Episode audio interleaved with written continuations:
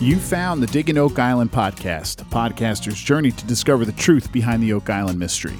I'm Dave McBride. Thank you so much for downloading and listening. If you've been listening to our little podcast and enjoying it, please help us out by becoming a patron. Go to patreon.com slash digging oak island to learn more.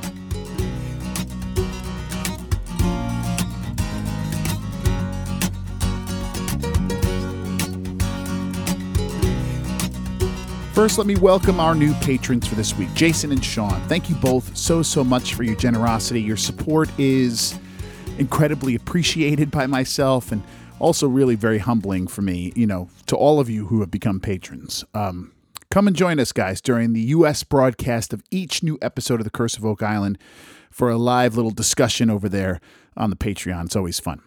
So let's get started with my favorite part of the show your emails and messages. And we have quite a few to get to this week. So let's get started right away here. First one comes from Rob in Texas, who writes Howdy, Dave.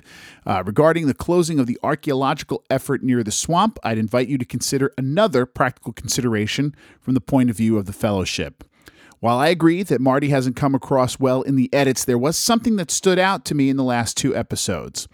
Marty said that two episodes ago, something along the lines of We've been playing by the rules, and the more we comply, the more of our land we lose. And then this past week, Marty said something like, Until we know what the government is going to do and require of us, then we are going to shut things down.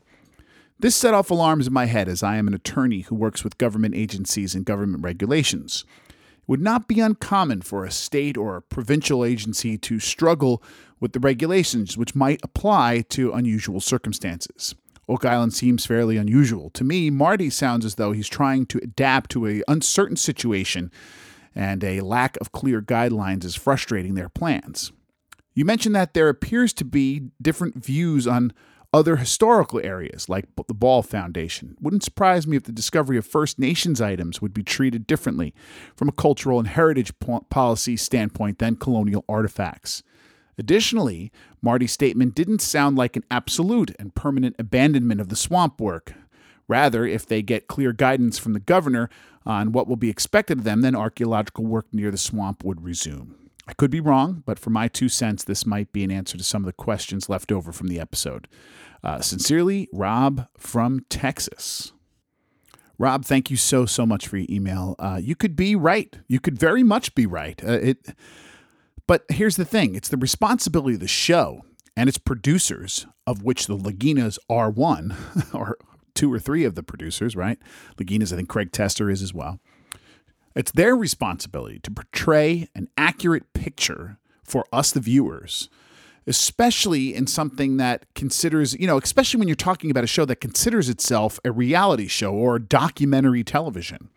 It's not my job as a podcaster or even as just a fan or a viewer to look for excuses or to try to read between the lines in what the Laginas or what Marty wants or is saying or what reasons he's saying. Yes, of course, First Nation finds could be very different from the others. And sure, the government might not have decided exactly what they want yet, but so what? right? If that takes time, then it takes time.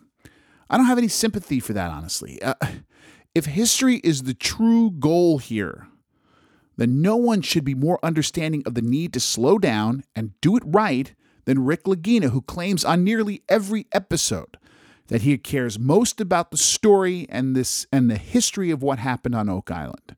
Does that make sense? We're going to talk about this quite a bit here. I'm going to repeat myself. Great email, Rob. Thank you. That's the first salvo from a group of you who are uh, coming at me a little bit here with my uh, take on the Laginas, which, by the way, you mentioned something in here about work being done on the swamp and government regulations. There's going to be uh, quite a quite a mention of that coming up in the episode here. Okay, let's go now to Rich, who says, "Yeah, I'm done with this show. I can't see myself stomaching watching more episodes."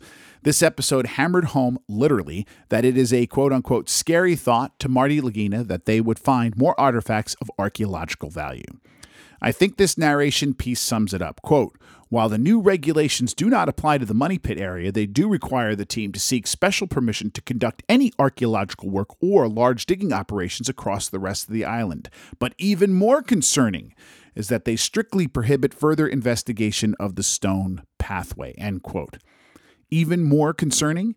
It has become more and more clear that the Laginas believe that their money allows them to treat anything as their own playground. I would advise anyone who values culture over cash to boycott this show going forward. Okay, thank you, Rich. Honestly, uh, I don't have much to add here with this. Um, you've expressed this feeling before, and uh, you have expressed it here very, very cl- clearly, for sure. And I can also tell you, Rich, uh, you're not the only one who was literally turned off by this decision. Um, I guess all I can say is I just hope you don't boycott this podcast. thank you again. Thank you very much for your honesty, and uh, thank you very much for uh, for writing in. I mean, I, I think that uh, that point of view is just as important as the rest. Let's go now to uh, Jeff, who writes. Hey, Dave, as I watched the latest episode, um, The Root Cause, this was last week's episode, not the one we've just saw a couple days ago, uh, I could already hear you criticizing the Laginas. Jeff. Anyway, he continues. As we saw in the past several episodes, the show was setting up tensions between the Laginas and the archaeologists. I do wonder if this is some gamesmanship by the Laginas. Let's not forget that Marty and Craig are successful multi-millionaire businessmen. They know a thing or two about negotiating. The first thing I thought, throwing the archaeologists off the island, is a negotiating tactic. The Laginas want something from the Department of Communities, Culture, and Tourism and Heritage. As you mentioned in the last podcast, there is certainly more to the drama. Maybe you can use some of your contacts and dig and sources to dig into it. Would be interesting to some of us. Let me stop the here, Jeff. Uh, believe me, I've tried.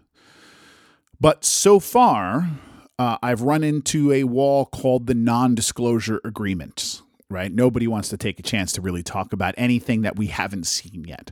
So uh, I, I think it's I, I've got I've got some good feels on stuff, but that's the best I can tell you. Anyway, Jeff continues. On the show, they refer to the government as community, culture, and heritage. I went to the website for that department and uh, cch.novascotia.ca, and it's actually communities, culture, tourism, and heritage emphasis on the tourism. I would do wonder why. Uh, I would do wonder how much money Oak Island tourism generates for the local economy. Maybe that's part of the strategy the Laginas are employing as leverage. Shutting down archaeological exploration, insight, and access to the island makes it less a less interesting place. Tourists like to go to interesting places. Side note, Rick's demeanor seems to have taken a 180. He used to be the quote, the real treasure is the story guy, and now he says it's a treasure hunt. What?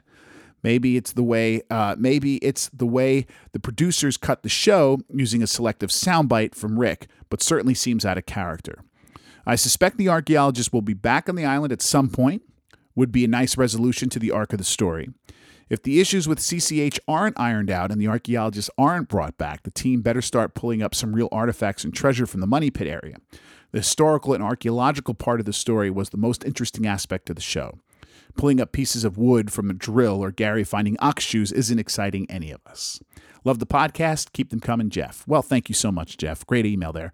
Um, there is a sizable group of fans on social media. Your email reminds me of this, um, who think that the show is playing up this whole angle of the CCH shutting them down, and because they're clearly exaggerating it, which we'll get to later. Um, they're, they're they're they're they're playing this whole angle up as sort of their way out, right? Either their way out of another season with no fines after spending the first couple of episodes really really getting us excited about this is the year, right? And all that. Uh, either trying to get out of that season with a, a, reason for the no fines, blaming it on the government, or more the more extreme people think that this is their way out of the whole series, and this is how the series will end. I mean, it has been nine seasons after this year. How much longer can it possibly go? Can't be too much longer, I wouldn't think. Um, so they think that this is their way out to just sort of blame the end of this on the government there might be treasure. You know, the idea is to say there might be treasure, but the government won't let the fellowship find it. That kind of thing. All I can tell you is that for Laird Niven, this was a stressful and difficult year, right? You needn't look any further than a Facebook post he wrote earlier this month where he wrote, quote, this year has been a challenge to say the least. One thing I do know is that I couldn't have made it through without all the people I worked with this year. Thank you to one and all and it was alongside a picture of the end of the causeway looking across the causeway at Oak Island. So to me, the tensions seem very real. And knowing Laird as little as I do, but a, a little bit, I think, uh, he's not one to exaggerate. And he's certainly not one to play up some sort of story arc on the show because he's really one of the the only regular that you see that is not all in. His chips aren't all in here. He's there because this is his job. He's not there because he's trying to find treasure. I think that's a really big difference, right? And I would imagine we haven't seen the last of this tension, you know. I mean, I think this week makes that pretty clear to some degree. A great email, Jeff. Thank you so much. Let's go now to Hank, who writes Hi, Dave. Thanks for the time and effort you put forth into your podcast. I have a comment based on your statements on solving the mystery versus purely treasure hunting. With all due respect, the decision they made to stop is Project Management 101. If I had to write a project charter for the Oak Island project, basically a statement of project objectives, scope, justifications, risk, etc., defining the parameters in which they operate, I'd state that the scope is to uncover the mystery of the Oak Island depositors, including where they came from, why they chose Oak Island, what they left there, etc., with evidence obtained so far pointing towards European origins. First Nations artifacts, while certainly a reasonable find given the area and history, are most likely not part of the Oak Island mystery as we know it based on the evidence obtained thus far. So, to continue to go further into the archaeology, of the First Nations activity in the swamp is a major scope change and not a part of the Oak Island project remit. I agree, it's a worthy effort, but being in project management myself, I've turned down so many worthy efforts in the past for the exact same reasons. In fact, I would be fired from my job if I were to add a, such a huge scope change to any of my projects without following proper avenues. You could argue that the Laginas have such authority, but the producers, network sponsors, etc., to report to, I'm not certain they do. If a new project is justified and a priority to, eh, to those involved, then they then it will find a way to get approved and funded. Just wanted to share with you another perspective. Thanks and Merry Christmas, Hank. Hank, if I'm following what you're saying, I believe your point is that they're justified in not following a lead that points towards First Nations, since that isn't the mystery they're trying to solve. If that's the case, right? If all they want to do is find a, solve the mystery of European treasure depositors and nothing else, then you're right. You're correct. But if they really want to know the origin of the mystery, in quotes, right, regarding the swamp, shouldn't they follow every lead? Isn't that what they're here for? If they determine that the weird stuff in the swamp is not is in fact not related to the treasure, and not related to the money pit and not related to Europeans or Francis Bacon or the Knights Templar or whoever, well, what's wrong with that information? Isn't that part of what we're doing here? Doesn't that give them something to cross off the list? Doesn't that mean they focus on places other than the swamp in the future, which they have invested years and years and millions and millions of dollars into, and they're not the only one or the first one? I don't know, Hank. I, I see your point, and, and if they could turn that area over to someone else to fund the archaeological dig, then that's just fine with me, you know? But to just throw your hands up and send everyone home and then tell us that this is a treasure hunt when they've been saying darn near the opposite for years and years and years. I, I just don't know, Heck. Maybe, maybe, we just need to see how this plays out a little bit, you know? Uh, I, I think that they're either looking for the mystery or they're looking for treasure. And I think that those two things aren't the same. We hope they are the same, but we don't know that yet. And there's no evidence to tell us that. And when you say things like, um, the evidence obtained so far points towards European origin, I, I think I'd have to. Um, I have to say I don't agree that wholeheartedly with that just yet. I, I think you're right. I'm agreeing to that, but the possibility exists that it also leads to other places. Certainly, the mysteries surrounding the swamp lead to other places, right? We all want to believe there's a ship in there. I'm sure, I'm sure we do.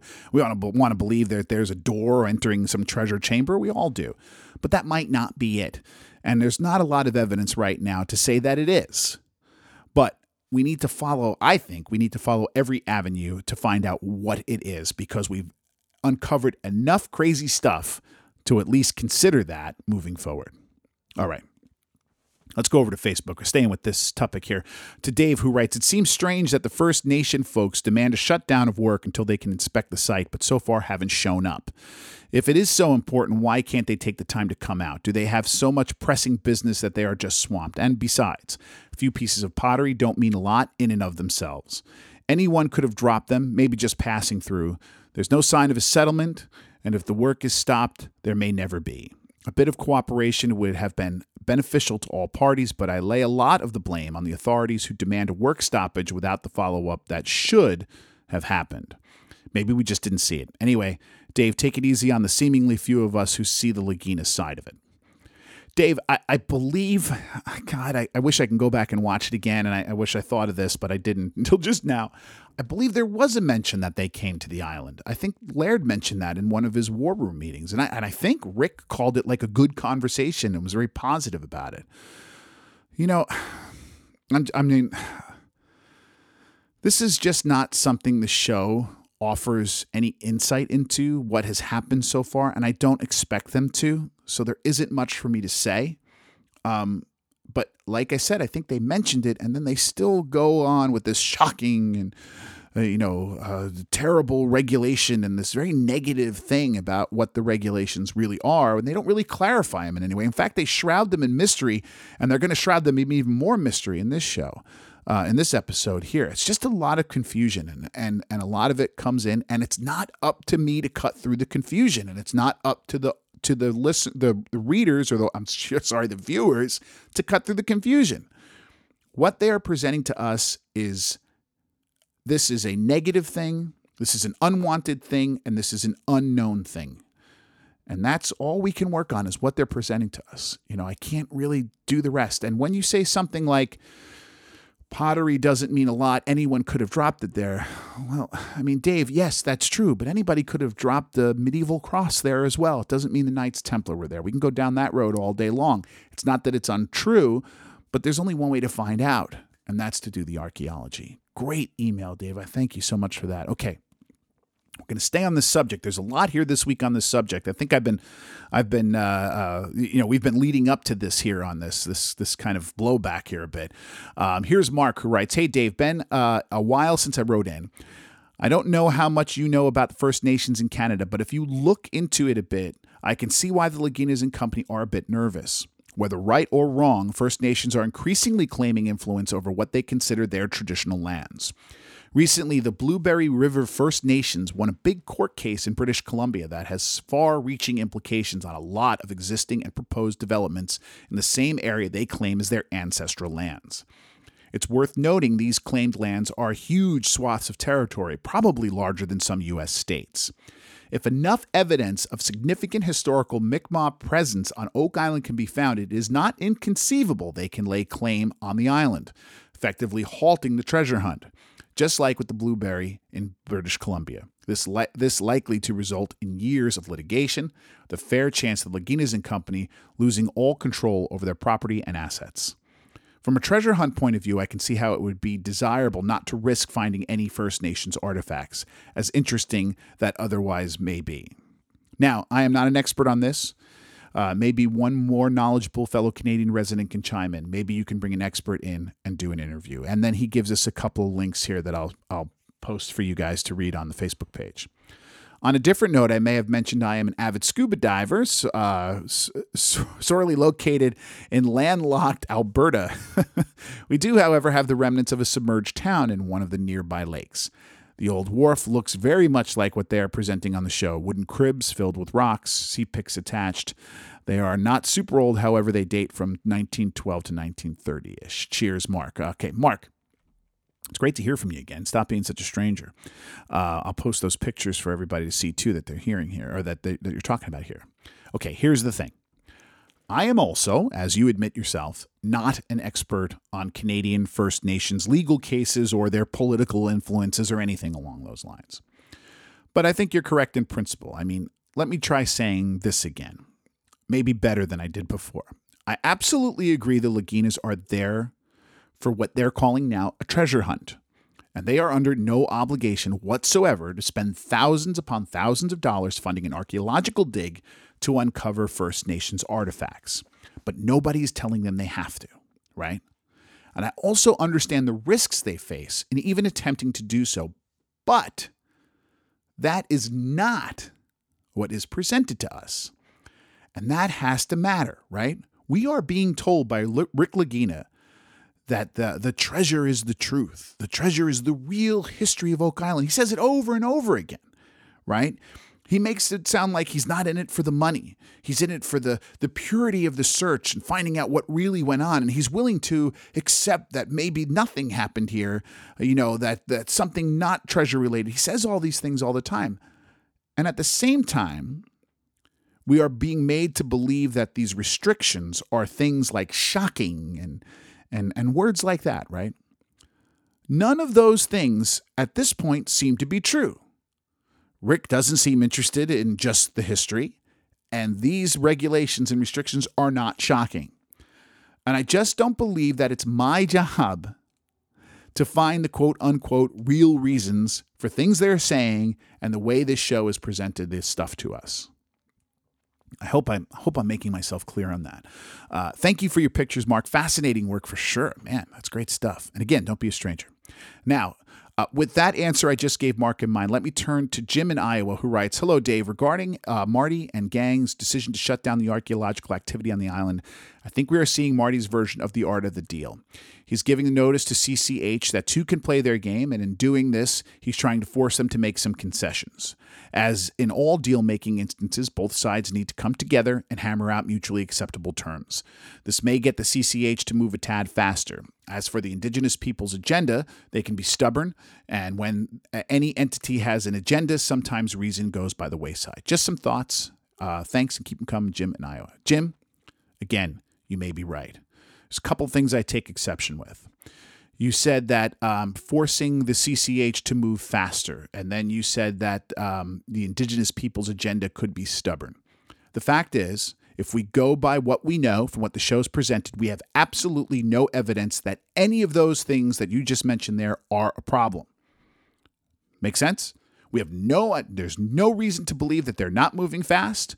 There's no reason to believe anyone's being stubborn. No reason to believe any of that. They haven't said that. What they have presented us instead is this fairy tale that they're shocked that this would happen because they're not shocked, as I've explained in the last two episodes. They're not shocked. There's no way they could be shocked. I'm not shocked, and I'm a podcaster, for God's sake, right? Again, I'm not here to make excuses. I'm not here to think of reasons. And also, I think the episode we are about to discuss, and I've said this a couple times now, is going to cast even more doubt on all of this, right? And especially all of what you're saying here, Jim. And and on Marty's attitude. Thank you so much. Okay, let's keep um, this going here. Um, from Canada. Here is Jim in Edmonton. Um, Jim, you finally got a hell of a hockey team up there. anyway, Jim writes Hi, Dave. Thanks for the awesome work each week in putting uh, out the podcast. I especially loved your series on the life of Captain Kidd, who is by far the most interesting character associated with the Oak Island story. I'm a lifelong resident of Canada and an avid consumer of all things Oak Island, I wanted to write to you and share some thoughts about the recent decisions made by Marty and the team regarding the cessation of archaeological work in this particular corner in the southeastern area of the swamp.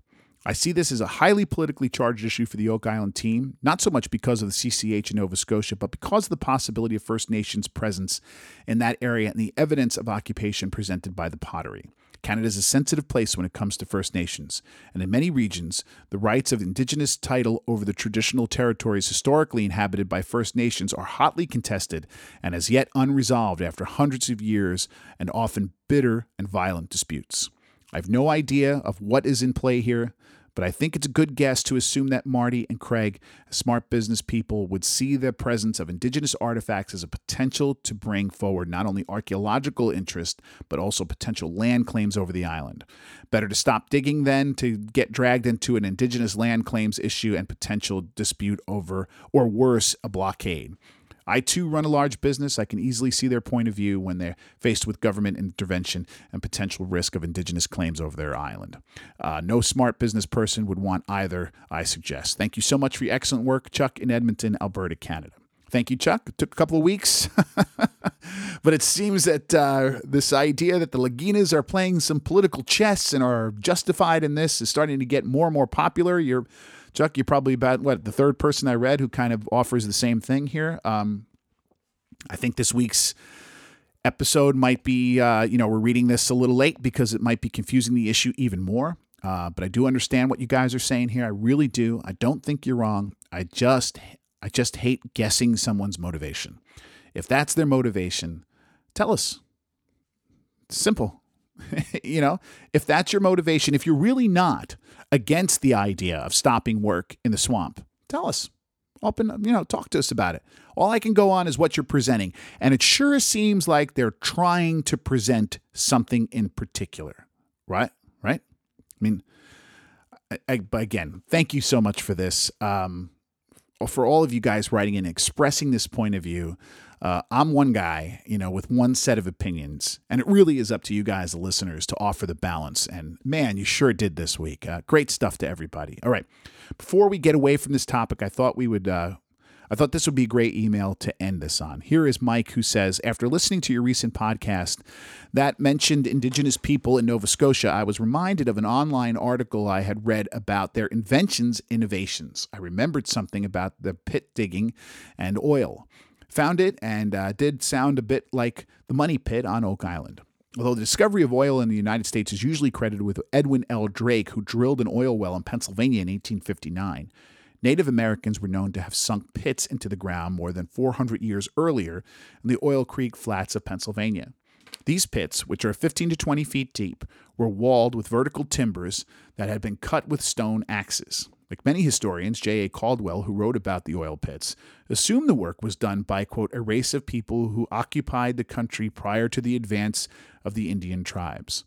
However, the French general Montcalm, traveling to Fort Duquesne in 1750, said he observed the Seneca and other Iroquoian Indians set fire to the oil that seeped from the ground for ceremonial fires. They also slathered protective lotion, like I guess like petroleum jelly, onto their skin. I realize the money pit is said to have been deeper, but the use of timbers is similar. Also, this was not documented to my knowledge in Nova Scotia. That knowledge seems to have been shared among tribes. Mike. And add to that, Mike, the idea of the swamp being used as a clay mine, right? Something archaeologist Aaron Taylor said at the end of, what was it, season six or season seven? It was kind of a cliffhanger thing, right? Um, what I want, and I say it every episode, is the truth behind the Oak Island mystery. I say that, and I don't say something like I want to find the treasure, because I'm not at all convinced that there is a treasure. I am much more convinced that there is an untold history here on this island, and that's what I'm looking for. Until a couple of weeks ago, I really thought the Laginas were interested in that too. And Mike, that is just another example of what this untold history might be. I'll put the link Mike sent on Facebook on our Facebook page for you guys to check out. Just go to Facebook, put in Digging Oak Island in the search bar, and give us a like there.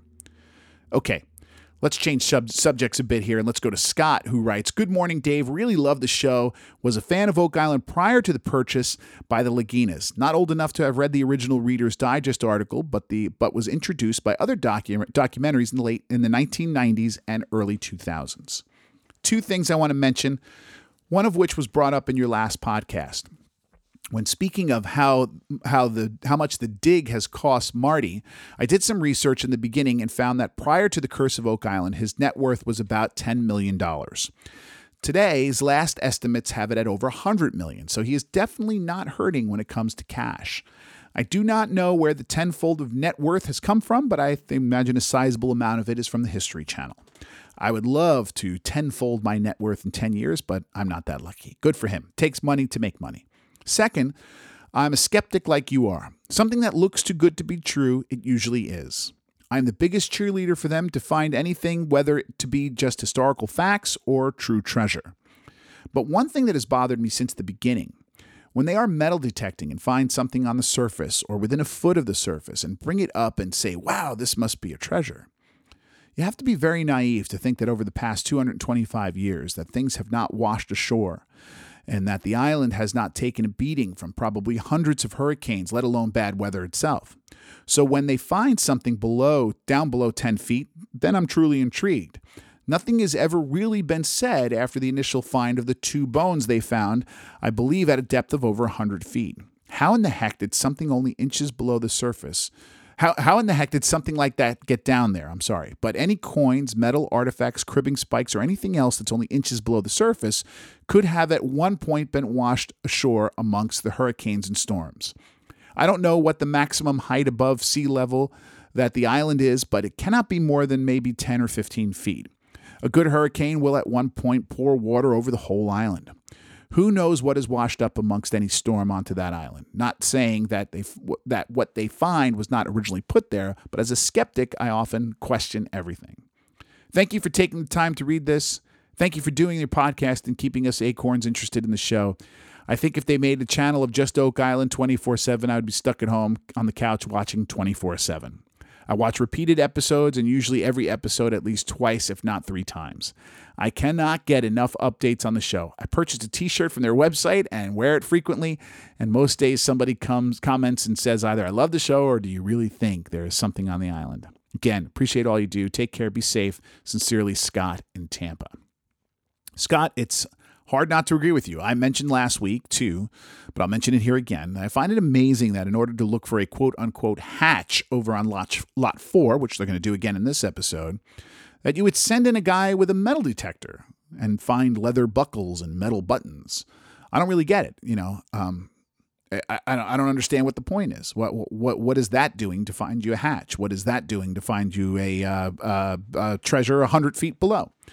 You know, again, I do think they are trying to find the history here. I just think they're being rather selective about that. And that's where I think our problem comes in. Now, let's face it, Gary Drayton found an amazing thing in the lead cross a few years back, right? There's no two ways about that. And that has kept him on the island ever since because of that find, really, and his terrific personality, let's face it.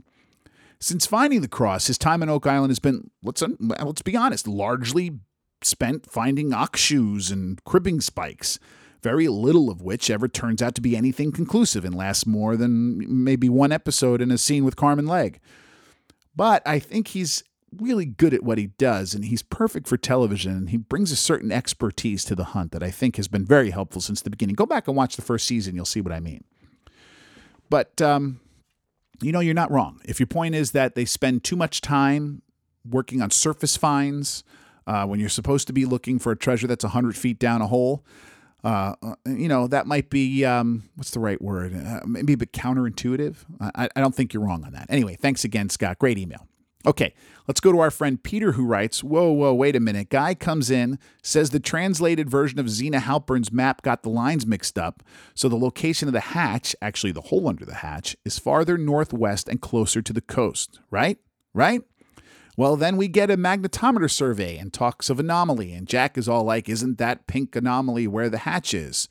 Steve even chimes in, Yeah, it's almost exactly at the spot, right here, more southeast and halfway between the coastlines. And nobody corrects them. They say lot four, etc. And in the last show, Gary and Jack are metal detecting on lot four, where they suspect the hatch to be. Good golly, Miss Molly, that's not where the interpretation, the new interpretation was pointing. They were searching the old misinterpreted location. On the map, that's the location of the valve. Also, looking back at the magnetometer survey, it's tough to see anything resembling a pink or blue dot anomaly in that area. On top of that, who says the hatch has to be metal? Okay, you wouldn't use a wood trap door if you wanted it, the hatch to last, but why wouldn't you why couldn't it be a big flat stone? Plenty of other big stones seem to be important on the island. So the good news is not showing up is no big deal. Could be a stone hatch there anyway. The bad news is, man, metal detecting in the wrong area. What a wild goose chase. Oh, looky, we found a button. One has to wonder how many valuable non metallic clues they've walked right over. Not saying this was some ploy by the producers to fool us for the sake of a story, looks like a case of hope overcoming logic. Assuming this analysis is right. By the way, not exactly an original idea, heard a quick hint or joke about it and checked it out myself rewatching episodes. It's possible there is more more discussion online that I've missed. Oh, and by the way, the Hal- on the Halpern map, there's something translated as Earth Vaulted Bay. Since maybe that means underground vault, maybe uh, that's really where they should be looking. Enjoy the show. Keep up the great work. Peter from South Jersey. Peter, a fellow Jersey boy. Um, nice to hear from you. Great spot on that mistake there. And you're 100% right. I went back and looked at it. He is right. Um, if you're looking at for the hole under the hatch, as this new interpretation said, then that would absolutely be pointing to something that's now around lot one, two, or three, which is on the other side of the island. Great work, my man. Keep those weather eyes out for more. All right, that's all for the emails and messages. What a great week, you guys. Some really great stuff here. I can't thank you all enough for writing in. If you have any questions you would like me to answer on a future show, just send an email to digginoakisland at gmail.com.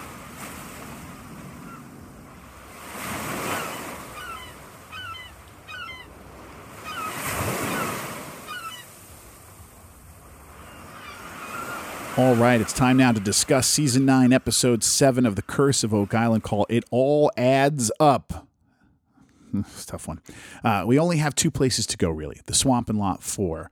Uh, we did see some action over at the money pit, but honestly, not much. Um, but just quickly, they're working on a new hole to the southeast of C1. They call it this. They call this the C1 cluster, but it's starting to seem pretty far away from the location of C1. So I'm not really sure why this is still considered the C1 area. It's hard to tell.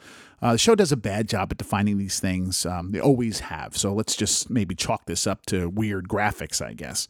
Uh, it seems strange also that they're now now have seem to be sort of randomly poking holes throughout this area into the ground. Um, the holes we've seen up so far have been kind of to the west of C1 and then some to the north, some to the west, and now we're way over here to the southeast. It just seems kind of random to me. But again, um, the producers definitely think that details are boring, um, so we just have to live with this, I guess. Um, they find some wood right around the same area. They've been finding it for most of the season, which is starting to get a little crazy, right in that 80 to 90 feet down area.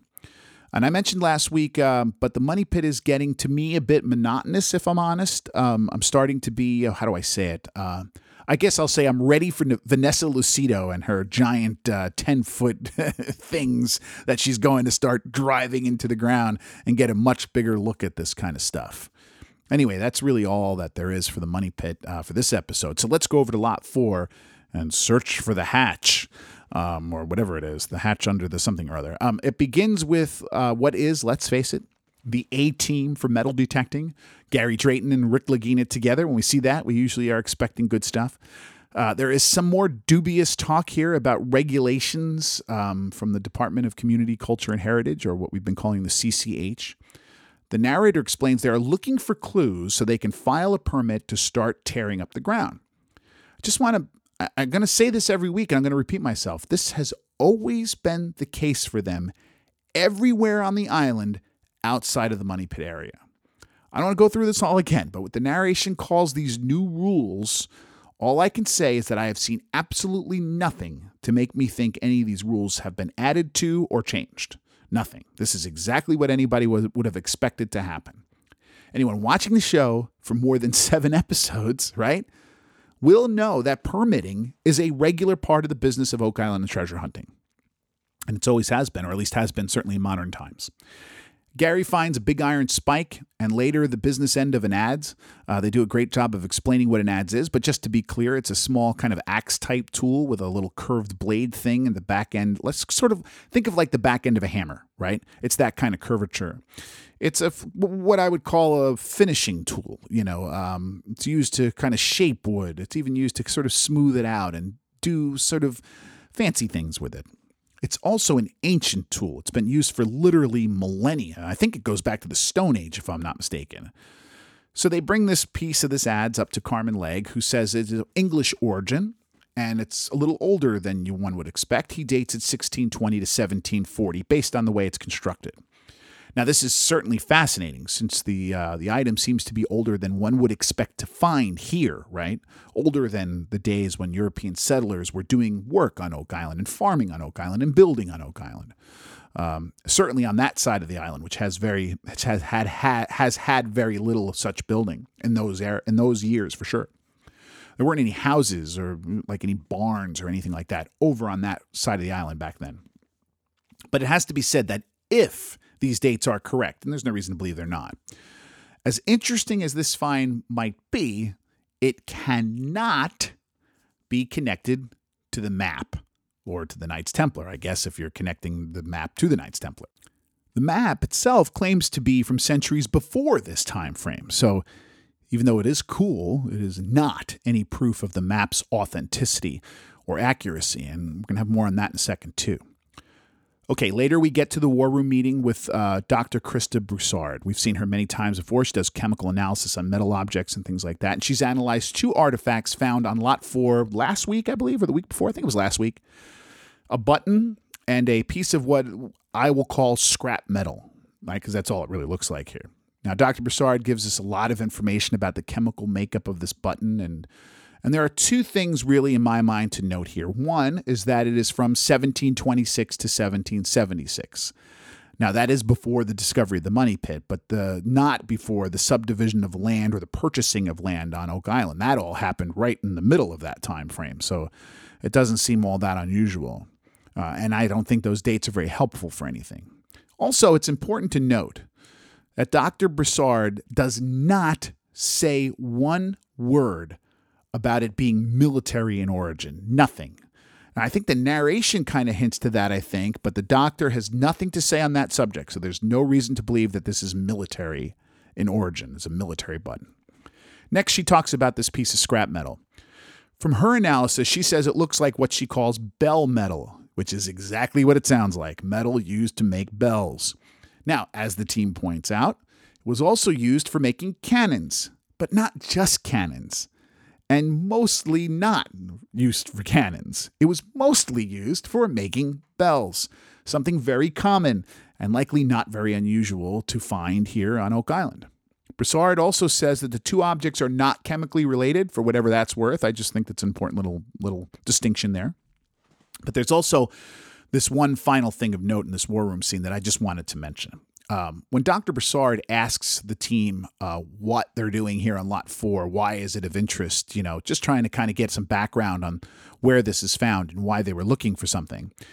Rick responds by explaining about this Zena Halpern map and the hatch and all that kind of stuff. And in that explanation, he kind of lets a line slip by here, but I just didn't want to, I just, I just couldn't ignore it. About the map, Rick says they are, quote, in truth, still trying to vet. Meaning, um, Rick is acknowledging that the map's very authenticity is in question. For those of you who have been doubting me on that subject here over the last few weeks or the last couple years, here you go, right out of Rick Lagina's own mouth.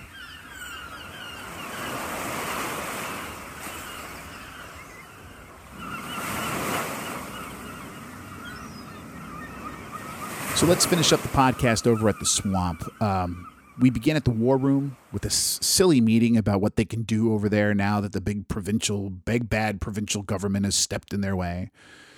The narrator calls the stoppage in the southeast corner of the swamp a shocking mandate. It's just ridiculous nonsense, honestly. I'm sorry to say it, it is not shocking. This is why I kept saying during the email in, uh, section here that uh, I'm not in the business of trying to find out what Marty really means, in quotes, right? This is what they're saying. This is what they're presenting to us. And it's just not true. And that's what I know. To make things even kind of more comical, Laird Niven then turns around and tells them that they've essentially been granted permits to pretty much dig wherever they want in the swamp outside of this little corner area where they found the Mi'kmaq pottery. Now, Dan on the Patreon discussion during the broadcast of the uh, of the episode said, "quote I was thinking they wouldn't be able to do any work in the swamp. Seems like the restrictions are minimal at best." End quote. So, it doesn't sound all that shocking after all, huh? Honestly, guys, when we go back to those emails that you guys all sent, I mean, the Laginas and the show did not help themselves out this week by making themselves look any better. They really didn't. Their own show is making it sound like they are just out of touch with what's really going on or uh, or also exaggerating all these claims like crazy because nobody's mandating that they stop anything. They're asking that they take an archaeological look at this find, and they've basically given them carte blanche to go at it with a bulldozer only a matter of a few yards away. Now, that just doesn't seem like a shocking mandate to me. Now, during all this, they bring up the ship anomaly again, the one I like to call the SS Matty Blake. This is the anomaly found on this sonic scanning thing or seismic scanning thing they did a few years back. It looked like um, a shape of a ship, I guess, if you really sort of kind of squinted and turned your head sideways. And um, this is the anomaly that they dug on um, later with this big sort of barge. They floated, drill rig barge. They floated out into the uh, into the swamp and basically disproved that it's not uh, the anomaly is not wood. Uh, and this, I think, was at the beginning of season seven, if I'm not mistaken, maybe six. Not really sure. Um, why this thing keeps coming up is a constant source of hilarity for me. But anyway, I'm sure we're going to get more of the SS Matty Blake now that we're digging here and it's all kind of resumed over there. And so I'll mention it again. It's always kind of funny to me. They're bringing a long reach excavator, great piece of equipment, and they start digging away. Again, all this despite the shocking mandates from the CCH, right? And also watching these scenes, it really is isn't hard to see why if you were the CCH or if you were the First Nations, and you didn't want something destroyed and you want to get a closer look, boy, all you got to do is watch this scene to realize these aren't the guys to do it. right? They don't exactly seem to do things with a careful hand here.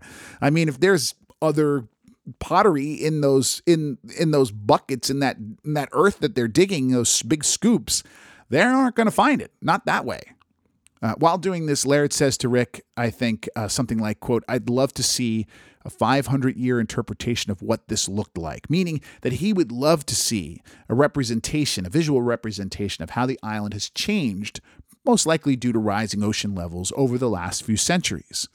And man, I couldn't agree with you more, Laird. That is something I think I desperately need to see in order to get a real handle on what we're finding over here and why. But it hasn't come yet, and I I don't believe it's coming anytime soon. And I'm also not sure that this information would lend itself well to the treasure theories. So that's the kind of thing we generally don't get. Pull a couple of big flat pieces of wood out, um, too flat, honestly, to be natural.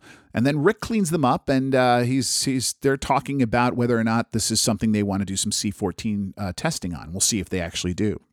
Someone mentions they look like possible pieces of a wharf.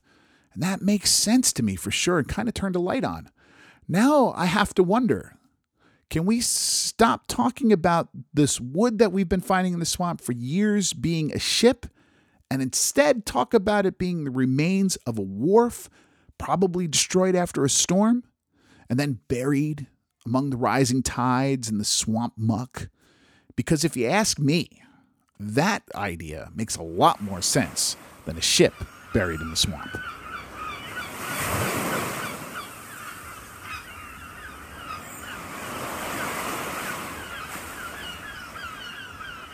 So that's going to do it for this episode of the Digging Oak Island podcast. Shameless plug time. Do another podcast called Sit Downs and Sessions. We haven't produced one in a while, but I want to tell you about this because I'm going to release to you a version of the Christmas Carol over on that feed. Uh, every year at a radio station I work at, WDVR FM, myself, a few other people on the radio, uh, other on air uh, personalities, as well as some musicians and some other friends get together and we do sort of a reading of the Christmas Carol. I engineer it. I actually wrote the script that's being used on there too. Uh, and we're going to release that. So if you want sort of an old time radio feel of a Christmas carol, uh, go to sit downs and sessions on Apple Podcasts or Spotify, wherever you get your usual pl- podcasts, you know, any place you get your usual stuff. And uh, give us a, a follow there, subscribe there, and then you'll get that. It'll come out in the next few days if you're listening to this the week of season nine, episode seven. And speaking of WDVR, I'm on there as a DJ every Wednesday from 2 to 5 p.m. Uh, you can find me hosting a show about the music of New Orleans from 2 to 4 and a show about tropical music from 4 to 5. Uh, just go to WDVRFM.org on Wednesdays between 2 and 5 p.m. Eastern Time. You can tell Alexa to turn on WDVR, or if you're in Western New Jersey and Eastern Pennsylvania, you can listen on 89.7 FM. And don't forget, you can help keep the show going by becoming a patron. If you think the show is worth $5 a month, then head over to patreon.com slash digging oak island to learn more. And if you're enjoying our podcast, please give us a five star rating on uh, Apple Podcasts, wherever you get your shows. I really do appreciate it. Thank you so much to everyone who's done that.